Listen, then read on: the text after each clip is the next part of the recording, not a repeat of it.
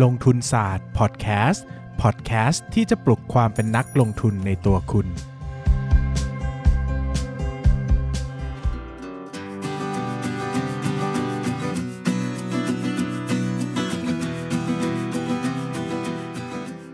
สวัสดีครับ ยินดีต้อนรับเข้าสู่รายการลงทุนศาสตร์พอดแคสต์รายการที่จะชวนทุกคนพัฒนาความรู้ด้านการเงินและการลงทุนไปด้วยกัน วันนี้นะครับก็อยากจะชวนทุกคนมาฟังประสบการณ์ของผมนะฮะในช่วงวันอังคารนะครับแต่ก่อนอื่นที่จะไปสู่ช่วงประสบการณ์ของผมนะฮะก็มีประสบการณ์อย่างอื่นมาโฆษณานิดนึงนะฮะเนื่องจากผมเขียนหนังสือด้วยนะฮะ หลายคนบอกโอ้ยมึงพูดถึงเล่มนี้บ่อยมากเลย ขายไม่หมดนะช่วยอุดหนุนหน่อยสินะครับ ก็ชื่อหนังสือว่ามนุษย์ซึมเศร้ากับเรื่องเล่าสีขาวดำนะครับ เป็นหนังสือบอกเล่าประสบการณ์ ช่วงที่ผมป่วยเป็นโรคซึมเศร้า 1 ปีเต็มนะครับ แล้วก็พูดถึงวิธีการเยียวยารักษานะครับ แล้วก็ความรู้สำหรับคนที่สนใจ หรือไม่สนใจก็ได้นะฮะก็จะได้เข้าใจโรคนี้ให้มากขึ้นนะครับ สามารถสั่งซื้อได้ที่โพสต์ปักหมุดของเพจลงทุนศาสตร์นะครับเข้าเพจเข้าเพจลงทุนศาสตร์ไปได้เลยนะ อยู่บนสุดนะครับ ก็มันจะมีรายละเอียดไว้นะครับ กดเข้าไปที่ชีตนะก็สามารถสั่งสั่งสั่งนะครับ แล้วก็กรอกรายละเอียดนะเดี๋ยวผมเตรียมส่งให้เลยนะครับ ไม่จำเป็นต้องทักแชทมานะ เพราะว่าเออถ้าทักแชทมาเนี่ยจะช้านะครับ ก็สามารถกรอกรายละเอียดได้เลยผมเช็คชีททุกวันส่งให้ทุกวันนะครับ ก็ฝากไปอุดหนุนกันหน่อยนะครับ พิมพ์มาเยอะมากนะขายไม่หมด พูดละเศร้า เศร้าจังเลยทำไงดีนะฮะรอคุณผู้ฟังที่รักมาช่วยขายกับช่วยซื้อนะหนังสือวรรณุซึมเศร้ากับเรื่องเล่าสีขาวดำ วันนี้นะครับก็คุยกันต่อนะครับในช่วงประสบการณ์การลงทุนของผม ความจริงแล้วเนี่ยต้องยอมรับอย่างหนึ่งว่ามันเริ่มที่จะหาเรื่องมาเล่ายากแหละนะครับ เพราะว่าจริงๆแล้วเนี่ยผมก็ไม่ได้มีหุ้นเด้งเยอะมากมายนักนะครับ โดยรวมแล้วสักประมาณ 20 ตัวนะยี่สิบตัวโดยประมาณนะครับ ก็พยายามจะเล่าอันที่มันต่างๆกันบ้างนะครับ ก็หลังๆนี้มันก็เล่ามาหลายตัวแหละนะฮะก็วันนี้ก็จะเล่านะครับวันนี้ก็จะเล่า1นถึงหตัวที่คิดว่า แปลกดีสำหรับชีวิตผมนะ ก็วันนี้จะพูดถึงหุ้นเจมาร์นะครับว่าเป็นหุ้นที่ผมได้ อันนี้เป็นกำไรมาแบบงงงจริงๆอะ่ะเอองงมากกับหุ้นเนี้ยนะครับ ก็เริ่มต้นเนี่ยนะครับมันเริ่มอย่างนี้ว่ามีเพื่อนรุ่นพี่ผมคนหนึ่งนะครับ ก็ก็มาเล่าเรื่องหุ้นเจมาให้ฟังนะครับ ก็เขาก็เล่านู่นนี่นั่นให้ฟังนะก็เป็นสไตล์คนลงทุนอะเนะเจอหน้ากันก็ไม่รู้จะชวนคุยอะไรก็คุยหุ้นกันนะครับพี่เขาก็เล่าเรื่องหุ้นเจมาให้ฟัง ก็จำได้ว่าจำได้ว่าชอบ อืมจำได้ว่าชอบนะครับ คือ JMart เนี่ย ตอนที่ผมลงทุนตอนนู้นนะสองสามปีที่แล้วนะครับ มันก็จะมี story ว่าตัว JMart เนี่ยเขาไม่ได้เป็นขายมือถืออย่างเดียวแหละนะครับ เขาเป็นเหมือน holding company ตัวเขาเนี่ยจะถือ JMT ด้วยนะครับ ถือ JMart ก็คือจะมี J Mobile อะพูดง่ายเรียกว่า J Mobile ก็คือ JMart จะถือ J Mobile ที่ขายโทรศัพท์มือถือนะครับ มี JMT นะครับมีเอ่อ J Asset นะครับ JMT นี่บริหารหนี้สินนะครับเก็บหนี้ J Asset นี่บริหารพื้นที่ให้เช่านะครับ แล้วก็มีอะไรอีกนะ JMT J Asset J Mart มีสักสองสาม J เออมีมี J นี่ด้วย มี J Camera ด้วย ไปขายกล้องอยู่พักหนึ่งนะครับ ก็มีหลาย ๆ อย่างนะครับ ธุรกิจเขาเนี่ยก็น่าสนใจ เนื่องจากมันเป็น holding company ขนาดใหญ่นะครับ ส่วนข้อหนึ่งที่ผมชอบมากคือตัว JMart เองเนี่ยถือว่าเป็นแบรนด์โทรศัพท์มือถือที่โอเคเลยนะครับ หมายถึงว่าแบรนด์ผู้ขายโทรศัพท์มือถือที่ค่อนข้างจะดูดีเลยนะครับ ก็ขายมาเก็ตแชร์ก็ เป็นแบรนด์ต้นๆของไทยไม่ก็ไม่ใช่อันดับหนึ่งแต่ก็ถือว่าใหญ่นะถือว่าใหญ่ละยอดยอดขายก็ค่อนข้างเยอะเลยนะครับความน่าสนใจมันก็คือว่าตัว JMart เนี่ยนะครับตัว JMart เนี่ยก็มีภาพรวมที่ค่อนข้างดูดีนะครับ เพราะว่ามันมีสัดส่วนของ J Mobile อยู่เยอะนะครับ แล้วก็ผมรู้สึกว่าธุรกิจโทรศัพท์มือถือในประเทศไทยเนี่ยค่อนข้างจะดูดีเลยแหละนะครับ ตอนนั้นก็คือมันไม่ได้ดูดีในแง่ว่า มันไม่ได้ดูดีในแง่ว่าแบบจะขายได้เยอะขึ้นนะนะก็ต้องเข้าใจว่าธุรกิจโทรศัพท์มือถือในประเทศไทยเนี่ยมันก็ทุกคนก็มีมือถือกันหมดแล้วอะเนอะมันก็คงไม่ได้เติบโตแบบพุ่งก้าวกระโดดอะไรขนาดนั้น แต่มันก็มีแง่ดีที่ว่าคนที่มีรายได้ไม่มากเนี่ยเขาเริ่มมาหันมาซื้อมือถือจากศูนย์มากขึ้น จากร้านที่น่าเชื่อถือมากขึ้นเนอะผมว่ามันเป็นเทรนด์ด้วยแหละว่า คนเมื่อมีรายได้มากขึ้นนะครับเขาก็พยายามจะเขาก็หันมาซื้อสินค้าที่ดูจะ มีความน่าเชื่อถือมากขึ้น อาจจะมีราคาแพงหน่อย แต่เข้าศูนย์ง่ายอะไรง่าย ผมว่าเทรนด์นะสำหรับผมผมว่าไอ้ตัวพวกโทรศัพท์ตู้เนี่ยมันจะค่อยๆดรอปลงไปเรื่อยๆ หมายถึงว่ามันมันจะไม่ได้อยู่ดูดีขนาดนั้นนะครับ เพราะว่าเวลาคนมีรายได้ขึ้นเยอะๆเนี่ยเขาก็พยายามจะหาซื้อสินค้าหรือว่าบริการที่มีคุณภาพมากขึ้นนะครับ ผมก็คิดว่าตัว JMart เนี่ยนะครับน่าจะไปกินตลาดส่วนที่เป็นโทรศัพท์ตู้ได้มากขึ้น เพราะว่า JMart เขาก็เน้นขายโทรศัพท์ที่ราคาไม่ได้แพงมาก เอาง่ายๆก็คือเขาไม่ได้เน้นพวก iPhone อะไรขนาดนั้นนะครับเขาก็เน้นพวก Android เป็นหลักนะครับซึ่งตอนนั้นผมก็ถือ COM7 ด้วย แล้วก็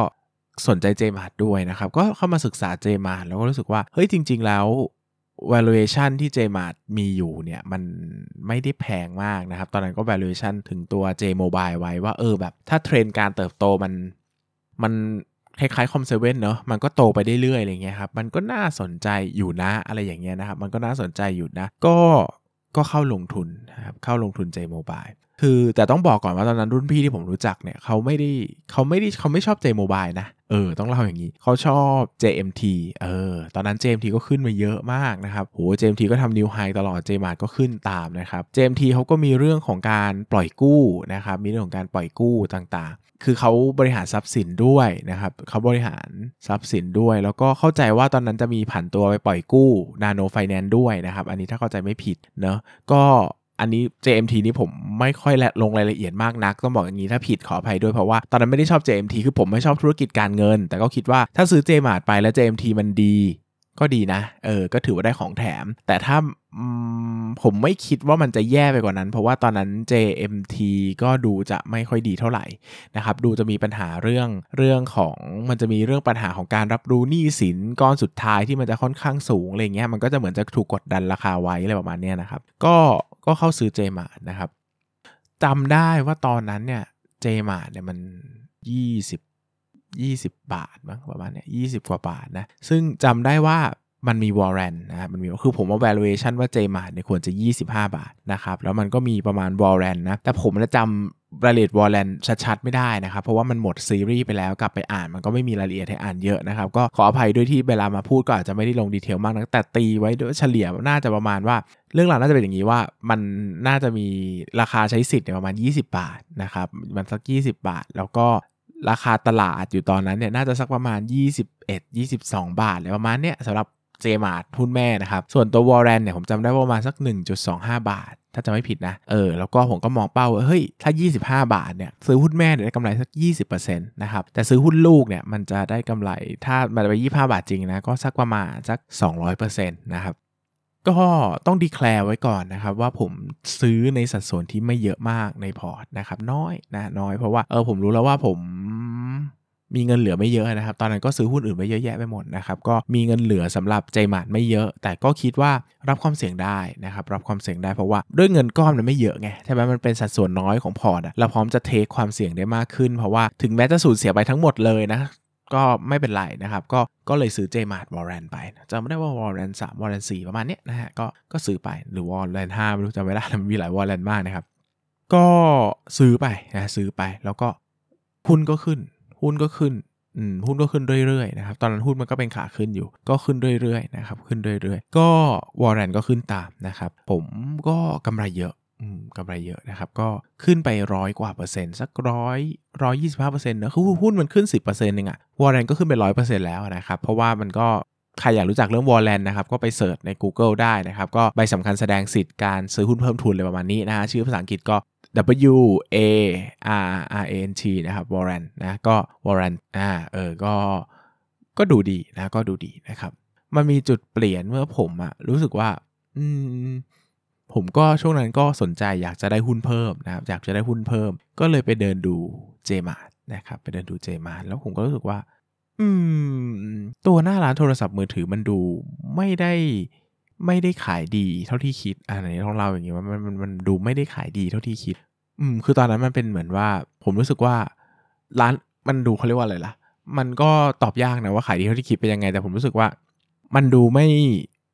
มันดูไม่อะไรครับ มันดูไม่ได้แบบ เออ มันดูไม่ได้ คือผมรู้สึกว่าถ้ามันจะดีอะ มันควรจะดีกว่านี้ มันก็ไม่รู้เหมือนกันจะตอบยากไงเนาะ มันก็แบบว่า เออ เราก็รู้สึกว่า อืมเขาดูไม่ได้ขายดีเท่าไหร่นักนะครับ ถ้าเทียบกับเอาพูดตรงๆก็เทียบคอมเซเว่นอะไรเงี้ย คอมเซเว่นมันก็ดูอ l i v e พนักงานก็ดูแบบเชี่ยวชาญมากนะครับ JMART ก็จะดูแบบเรื่อยๆนะ ดูเรื่อยๆ ดูเป็นร้านที่ดูกึงกึ่งๆ จะ local หน่อยนะครับ ดูแบบสบายๆ ง่าย ๆ หน่อย ผมก็เลยแบบ เอ้ย กลับมาถามตัวเองว่าแบบ มันจะ 25 บาทจริงเหรอวะ ตอนนั้นงบยังไม่ออกแต่ใกล้ออกมาแล้วใกล้ออกแบบไม่ถึงเดือนอะ่ะ เออแบบซื้อตอนใกล้ ๆ งบออกแล้วก็ก็เกือบออกจริงๆนะครับ ก็เออตอนนั้นก็ถามตัวเองว่าเอ้ยมันจะ 25 บาทจริงหรอวะ แล้วก็ประกอบด้วยตอนนั้นหุ้นมันก็ขึ้นไปเยอะแหละนะฮะก็สักประมาณ 23 24 แล้วมั้งนะครับ ก็เลยตัดสินใจขายนะครับตัดสินใจขาย พอคิดว่าพอแล้วหนึ่งคือรู้สึกว่าเพียงพอแล้วกับกำไรที่ได้นะครับ ก็รู้สึกว่าจริง ๆ แล้ว เราได้ถึง 23 24 ตอนนั้นจะประมาณ 24 นะ ซึ่งผมรู้สึกว่ามันก็ห่างจากเป้าหมาย หมายถึงว่าห่างจากเออเป้าราคาหุ้นเราแค่ 5%เองนะครับ ซึ่งตอนนั้นน่ะก็ต้องยอมรับนะว่าไม่ได้รู้สึกว่าคาดการอะไรผิดขนาดนั้นเข้าใจปะหมายถึงว่ารู้สึกว่า เออก็ก็น่าจะได้อยู่นะ หมายถึงว่าเรารู้สึกว่า เอ้ย ถ้าราคาไม่ถึงเราก็ถือรอได้อะไรเงี้ยนะ เพราะว่ามันก็มีกรอบเวลาของวอลอยู่ประมาณหนึ่งนะครับ แต่ก็เรารู้สึกว่า อืม มันก็ดูไม่ได้ดีอย่างที่คิดขนาดนั้น แต่ก็ไม่ได้รู้สึกว่ามันแย่แบบโอ้ต้องขายทันทีนะอะไรเงี้ยนะแต่ก็ประกอบกับเรารู้สึกว่าโอเคอะมันน่าจะถึงจุดที่เหมาะสมแล้ว หมายถึงว่าเรารู้สึกว่าเออเราก็ได้กำไรแล้วนะ เป้ามันก็ใกล้จะแตะเป้าแล้ว เรารู้สึกว่าเออเราก็โอเคอะมันก็อีก4ี่ห้าเปอร์เซ็นต์เราก็ เราก็พอแล้วนะครับ เราก็ออกเราก็ขายไปนะ ได้กำไรสักร้อยร้อยห้าสิบเปอร์เซ็นต์แถวๆนี้นะ ถ้าจำไม่ผิดนะครับ แต่คือร้อยเปอร์เซ็นต์บวกแน่ๆ ยังไงอันนี้ confirm นะครับ ก็ขายขายก็ขายทิ้งไปนะครับ งบออกมาคือโอ้โห ผิดคาดมาก คืองบไม่ดีนะครับ ตัวมือถือเนี่ยไม่ดีนะครับ ก็ก็กลายเป็นว่าตรงจริง ๆ ตัว JMART เนี่ยเขาสนใจเรื่องเอ่อ synchronization หรือว่าสนใจเรื่องการแบบการทำธุรกิจ กระจายความเสี่ยงคือทำหลายอย่างมากนะครับจนกระทั่งเขาหลุดโฟกัสจากตัวโทรศัพท์มือถือไปนะครับในขณะที่ตอนนั้น COM7 โตเอาโตเอาแบบโอ้โหแบบแบบโตเยอะโตเยอะมากนะครับ JMART เนี่ยรายได้จากมือถือเนี่ยลดนะฮะจำนวนเครื่องก็ลดลงนะครับที่ขายได้ กลายเป็นว่าเขาไม่ได้โฟกัสกับ JMART เท่าเดิมแล้วดังนั้นเนี่ยชัดเจนมากว่าสมมติฐานมันมันผิดอะเออมันผิดนะครับ แล้วก็เหมือนตอนนั้นเจมาจะ พลิกมาขาดทุนนะถ้าจำไม่ผิดนะครับจำไม่ได้ว่าขาดทุนหรือเปล่า น่าจะขาดทุนนะ แต่ JMT ยังดีอยู่จำได้ประมาณนี้ แต่รู้สึกว่าตัวอื่นเนี่ยจะแย่หมดนะครับ J Asset นี่ขาดทุนแน่ๆนะครับ แล้วก็มีหลายๆ J อะที่มันไม่ มันมันไม่กำไรนะครับ แล้วก็งบแย่มากนะครับแต่ได้ว่างบแย่มาก คืองบผิดคาดมากว่าทุกคนเนี่ยคาดว่างบตัวนี้จะดีมากๆ แล้วมันก็ออกมาแย่แบบแย่แบบเกินคาดอะเออทุกคนก็ช็อกมากราคาหุ้นก็ลงจาก 25 ไปเหลือแบบ 10 กว่าบาทอะ 12 บาท 13 บาท ภายในเวลาไม่กี่เดือน คือลงไปเยอะมาก แน่นอนไม่ไม่ก็ไม่ต้องพูดถึงวอลเลนนะก็มีมูลค่าเป็นศูนย์ไปเลย เพราะว่ามันต่ำกว่าสิทธิ์ซื้อหุ้นเพิ่มทุนนะครับ ก็เป็นการรอดแบบบุดวิดอืม เป็นการรอดแบบบุดวิดแล้วก็เล่าเรื่องนี้ทำไมนะ เล่าเรื่องนี้ทำไม ก็จริง ๆ แล้วผมก็จะบอกว่า เออ ถ้าหุ้นมันถึงมูลค่าพื้นฐานแล้ว อืม เราจะต้องกลับมานั่งทบทวนแหละว่ามัน ขายดีไหมนะมันขายดีไหมหรือว่าการถือไว้มันมีโอกาสที่มันจะมีมูลค่าส่วนเพิ่มเพิ่มขึ้นมาหรือเปล่า เช่นกำไรโตดีกว่าที่คิดอะไรอย่างเงี้ยก็อาจจะถือต่อแต่ถ้ามันดูไม่มั่นใจเนี่ยจริง ๆ แล้วเนี่ยการขายหุ้นไปทั้งๆทที่ถือไม่นานเนี่ยก็ไม่ได้ผิดอะไรนะนะครับหมายถึงว่าหลายคนจะยึดติดกับว่าต้องถือหุ้นยาวๆเนอะถือหุ้นนานๆนะครับก็จะบอกว่า คือคนกลุ่มหนึ่งก็จะยึดติดกับการถือหุ้นระยะสั้นๆนะเคยชินกับการถือหุ้นแป๊บเดียวนะครับส่วนอีกกลุ่มหนึ่งก็จะยึดติดกับการถือหุ้นนานๆไปเลยนะครับยาวๆอะไรอย่างเงี้ยนะครับก็จะบอกว่าจริง ๆ มันไม่มีกรอบชัดเจนหรอกว่ามันจะต้องสั้นหรือยาวนะครับมันขึ้นอยู่กับมูลค่ามากกว่าว่า ราคากับมูลค่าตอนนั้นอะมันเป็นยังไง ดังนั้นถ้าถึงราคาที่คำนวณไว้แล้วนะครับก็อาจจะต้องพิจารณาขายเนอะเพราะว่าเพราะว่าโอกาสที่หุ้นจะลง ก็มีโอกาสที่หุ้นจะขึ้นก็มี แต่ถามว่าบางตัวมันมีโอกาสจะขึ้นมากกว่าจะลง เออแบบนี้ก็น่าลุ้นเนาะแต่ถ้าบางตัวเราเห็นอยู่แล้วแหละว่า โอ้โห อันนี้ valuation มันตึงมาก มันแน่นมากแล้วเราคิด base case แล้ว มันก็ดีที่สุดก็น่าจะได้แถวๆนี้แหละ อันนี้ผมว่าก็การขายก็ไม่ได้ผิดอะไรนะครับ ซึ่งอย่างที่ผมเล่าว่าสำหรับผมมันก็เป็นการเรียกได้ว่า ไม่ได้ไม่ได้ถูกด้วยซ้ำอะเออเพราะว่างบไม่ได้ออกมาตามที่คาดเลยนะครับ แต่ก็เป็นความโชคดีที่รู้สึกว่าไปเดินดูแล้ว มันดูไม่ได้แบบไม่ได้ดีอย่างที่เราจินตนาการเนอะนะครับ มันก็กลายเป็นว่าโอเค แล้วก็ถอยดีกว่านะครับ ก็เป็นอีกหนึ่งประสบการณ์การลงทุนที่ผม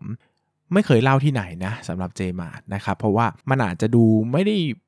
ไม่ได้มีข้อคิดอะไรให้กับนักลงทุนเท่าไหร่นักนะครับ ผม ก็จดไว้แหละว่าตัวไหนผมได้เด้งบ้างนะครับ ตัวนี้ก็จดไว้แต่ไม่เคยเล่าเพราะว่ามันเป็นการคิดที่1อะมันก็ valuation ออกมาก็ไม่ได้ไม่ได้ถูกต้องตามที่วางเป้านะครับ แล้วก็ขาย ขายมาถูกเวลาเหมือนเหมือนได้เงินแบบกึ่งกึ่งจะดวงด้วยนะครับดังนั้นเนี่ยพอมันได้ใช้ดวงเยอะ คือคิดตอนแรกก็ผิดแถมยังขายถูกขายถูกเวลามากๆ ผมขายเกือบจุดยอดเลย มันก็เลยกลายเป็นว่ามันไม่ได้มีแง่มุมหรือว่าไม่ได้มีอะไรที่ที่ดูจะเป็นประโยชน์ต่อนักลงทุนนักนะครับผมก็จะไม่ค่อยได้พูดถึงเท่าไหร่สำหรับหุ้นนี้นะครับแต่ก็คิดว่าวันนี้มันเล่าให้ฟังเพราะว่าเออมันก็ได้ในแง่หนึ่งเหมือนกันนะว่าเออถึงเวลาการขายก็สำคัญเหมือนกันนะครับอะนะครับ วันนี้ขอตอบคำถามสัก 2 ข้อละกันนะครับอลองคอนเทนต์วิเคราะห์อธิบายภาพรวมงบการเงินส่วนบุคคลใหม่ครับ เผื่อมีคนสนใจ เช่นงบการเงินส่วนตัวคุณเบสมีรายได้กี่ทาง มีน้ำหนักส่วนไหน รายจ่ายส่วนไหนเป็นประเภทไหนกี่เปอร์เซ็นต์ มีการกระจายสินทรัพย์อย่างไร หุ้นกองทุนอสังหาธุรกิจ ประกันลิขสิทธิ์ มีวิธีจัดการกับกระแสเงินสดส่วนเกินอย่างไร มาซื้อสินทรัพย์เพิ่มไหม คนส่วนใหญ่ควรใส่ใจอะไรในงบการเงินส่วนบุคคล ควรบันทึกงบอย่างไร ส่วนตัวเกินไปไหมครับ อืมก็อันนี้เคยเล่าไปแล้วนะครับ เคยเล่าไปแล้วก็ก็จริงๆ ผมก็จะมีเป็นพอร์ตที่เกี่ยวกับสินทรัพย์ลงทุนประมาณสักครึ่งหนึ่งนะครับ แล้วก็เป็นพวกธุรกิจสักประมาณครึ่งหนึ่งนะตีมูลค่าได้ใกล้เคียงกันนะครับ ก็กระแสเงินสดของผมทั้งหมดก็ถมหุ้นหมดเลย เพราะว่าไม่ไม่มีสินทรัพย์อื่นนะครับ แล้วก็กลายเป็นว่าตัวของตัวของ ธุรกิจที่มีเนี่ยมันค่อนข้างจะมั่นคงมากระดับหนึ่งคือมีกระแสเงินสดแน่ ๆ ระดับหนึ่งนะครับ ดังนั้นเนี่ยมันก็ไม่ได้จำเป็นจะต้องเก็บเงินเผื่อไว้เยอะนะ ผมก็จะมีเงินเผื่อแค่แบบไม่มากนักนะครับ ก็ก็อาจจะไม่ได้ไม่ได้เนียบด้าน ภาพรวมส่วนบุคคลเท่าไหร่นักนะครับ แต่เดี๋ยวปีนี้นะครับเออได้โอกาสแล้วก็พูดพอดีเลย เดี๋ยวปีนี้นะครับผมมีออกหนังสือการเงินหนึ่งเล่มนะครับเป็นหนังสือที่เกี่ยวกับการบริหารการเงินส่วนบุคคล ตั้งแต่พื้นฐานเลยนะคุณไม่มีความรู้เรื่องการเงินเลยใด ๆ ก็สามารถซื้อเล่มนี้ไปอ่านได้นะครับซื้อเล่มนี้ไปอ่านได้ก็ เรียนเชิญนะน่าจะออกงานหนังสือตุลานะครับ ก็ตอนนี้ก็ใกล้จะเสร็จแล้วนะครับ ก็ออกกับสำนักพิมพ์หนึ่งเนาะก็ยังไงก็รอชวนกันอ่านได้นะครับสำหรับคนที่ชอบเกี่ยวกับงบการเงินส่วนบุคคลนะฮะก็เล่มนี้ละเอียดมากนะครับแล้วก็ใช้ได้เยอะมากนะครับ ก็ลองซื้อรออ่านกันได้ในช่วงปลายปีนี้นะครับเอออีกข้อหนึ่งนะครับ ธุรกิจขนส่งน้ำมันทางท่อ มีป้อมปราการคือขนาดมีประสิทธิภาพหรือเปล่าครับ ก็ถ้าเอาจากหนังสือ Why Mode Matters นะครับก็ ก็ใช่ต้องบอกว่าใช่นะครับ แต่มันก็ต้องพูดด้วยว่าไอ้ขนส่งน้ำมันทางท่อที่น้องถามหรือที่คุณถามหรือที่พี่ถามเนี่ยนะมันเป็นที่ไหน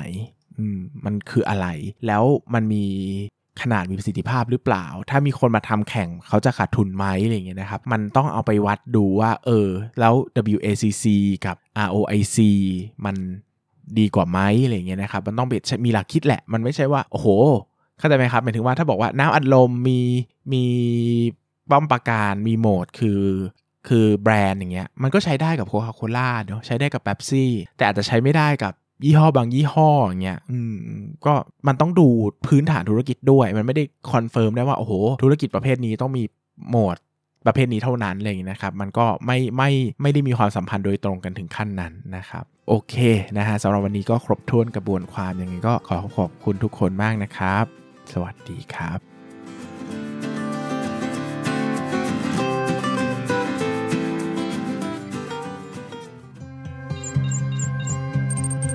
อย่าลืมกดติดตามลงทุนศาสตร์ในช่องทาง podcast player ที่คุณใช้